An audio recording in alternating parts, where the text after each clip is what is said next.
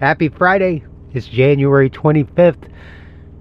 We're going to talk about pre-trip series part 2, the approach.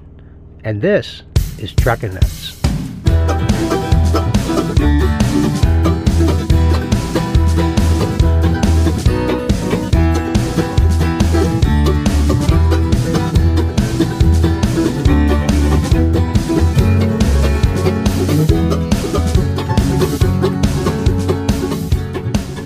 All right. I know it's Friday, and it's been like a whole week since I've put anything out.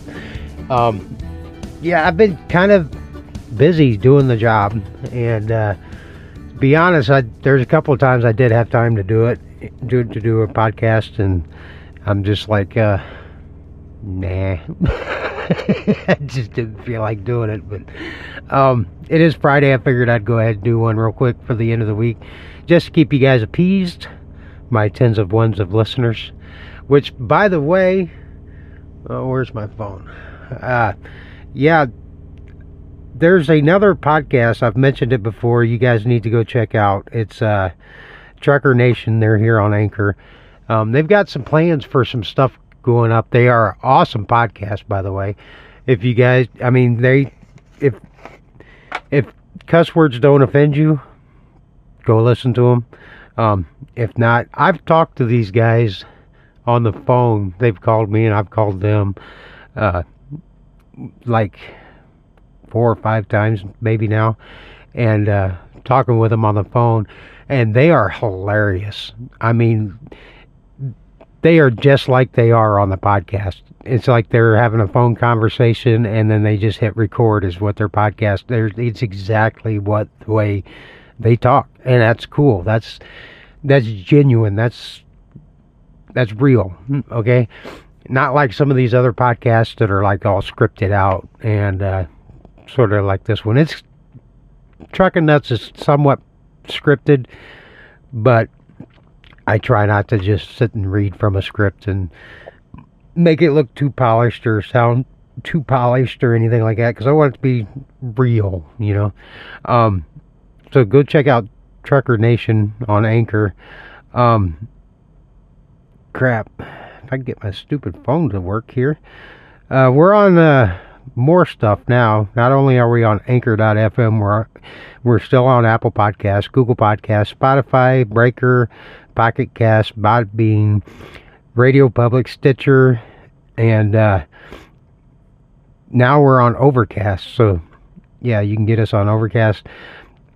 If I still haven't got any supporters from my threats, so remember, only one person supports the show.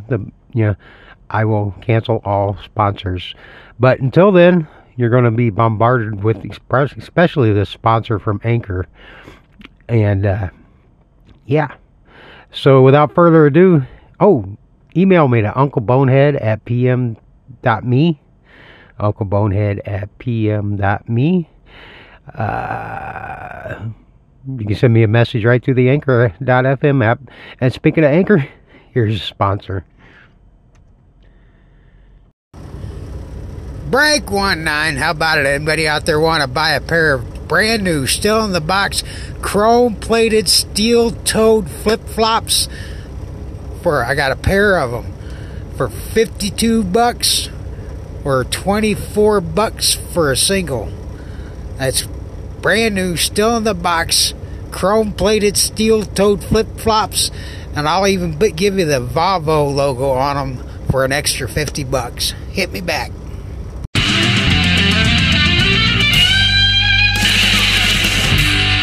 As I said there in the intro, go check out Trucker Nation if you don't mind cuss words. They are awesome. They are hilarious. They've got some big plans. They're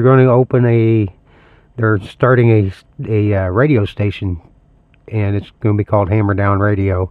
And they're going to have regular music along with other trucking podcasts. And Truckin' Nuts is proudly going to be part of that. I don't know if they'll let me do anything live on there, but if they do, that would be absolutely awesome, because I've done live radio before, and I love doing it, and I'd like to do it again. But anyways, I digress. Let's get back into the approach, the pre-trip series part 2. Okay, so in the part 1, you know, it was the most important thing on the truck. That's you. Just a quick review. You got to be healthy. Got to feel good. Got to be safe to operate the vehicle. Now, in part 2, the approach, this is where we're going to get somewhat technical. Sorry for blowing into the microphone. Oh, by the way, I'm currently sitting in West Memphis at the Pilot, recording this. And before we get too far into this, I've got another pre-recorded show that I've done that was on the other old show. I'm going to edit out all the stupid irrelevant stuff and post that, so you'll have something on Monday to listen to, because, you know, tomorrow and the next day is Saturday and Sunday, and I'm not doing anything on Saturday and Sunday. Because Saturday I'm getting home, and Sunday I'm going to sit around and play with the kids and the dog and the wife. And so that's just the way it goes. Okay, now this is the approach. So I do it a little differently than other people do. Some people will do it as they're walking up to the truck and all that, which I kind of do. But I've seen a lot of old timers do it this way, and this is the way I was taught. So it kind of helps with the electronic logbook, since you have to show 7 to 12 minutes doing a pre-trip. And here you go. Here's my steps as if I'm on the road for the week already. Starting out for the week is a bit different because I'm at home with the truck in the driveway with no trailer. So the point of view for our discussion is from already being on the road for the week or month or whatever long you stay out. I get up, I get dressed, I turn on all the lights except for the headlights, and I go inside and do all the duties I need to do. Bathroom, breakfast, coffee, get all my beverages for the day. And as I hit the door coming out, the first thing I do is look for my truck. While I'm walking across the lot, I'm looking at the following things. Number 1, did anyone run over the hood while I was inside? Number 2, can I see all the lights? Is everyone lit up and bright? A dim light could mean a bad ground or it's about to burn out. Are the windows and mirrors clean and intact? Is the truck and trailer sitting level with the ground? Some kind of lean could mean something wrong with the suspension. Broken leaf springs, if you still have them, blown airbags, flat tire, the load shifted, etc. I stagger as I approach. I walk to one side, then the other, so I can see the truck from different angles, looking at the lights and the level of how the truck is sitting level. As I'm still a ways out, I scan the roof line of the truck and the trailer. Is it straight?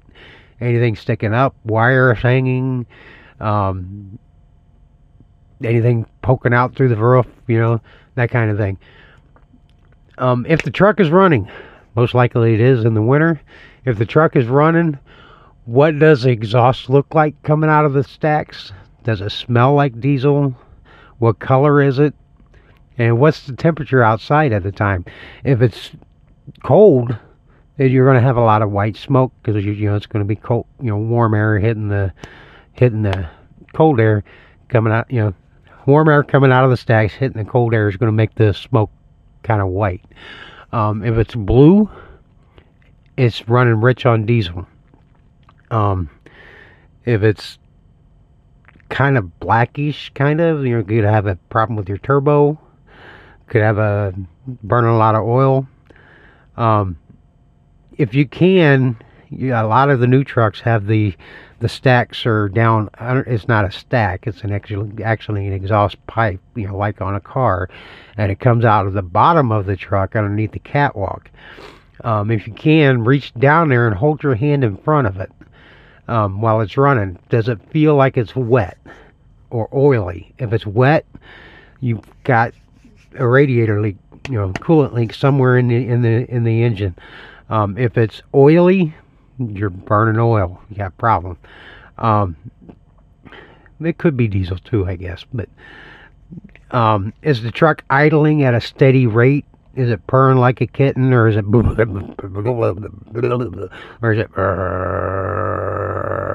you want the you don't want the, because then you're screwed. You want to purr like a kitten. Do you see any antifreeze or other fluids flowing out from underneath? A lot of times in the summer, your air conditioner condenser can, throw a lot of water out. See, can you hear any air leaking? Anything? Like you got some air leaking somewhere. Your air lines are. A lot of the culprit for that is your glad hands, the little donuts inside the glad hands. When you put the glad hand on, it'll twist the donut, the rubber donut, and you get air leaking out through there. Do you see any air lines, hoses, or wires hanging underneath the truck? If you do, you need to get them taken care of. Look at your wheels. Do you see any oil pooling down in the wheel hub?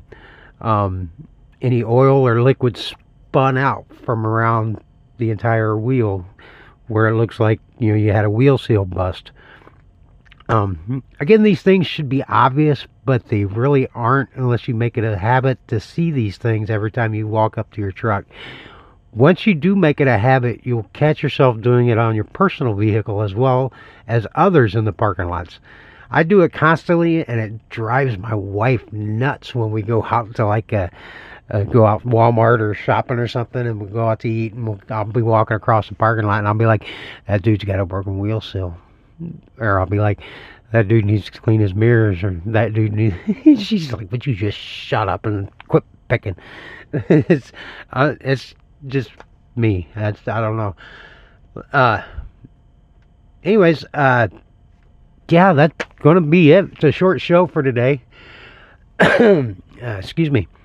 Like I said, I'm gonna edit that other episode down, edit out all the stupid irrelevant stuff, and that'll be posted for Monday. And if just to give you a hint, it's proper piss bottle etiquette. It's my quick rant about everybody peeing in bottles and throwing them in the damn parking lots or throwing them on the side of the road. Stop pissing in bottles. You're making us all look bad. So anyways, I digress. That's going to be it for this week, or this episode. Maybe I'll do another one and throw it up there just for shits and giggles, because I got time. So I'll talk at you guys later. Always be good, be safe, never ever stick your finger where you wouldn't stick your face.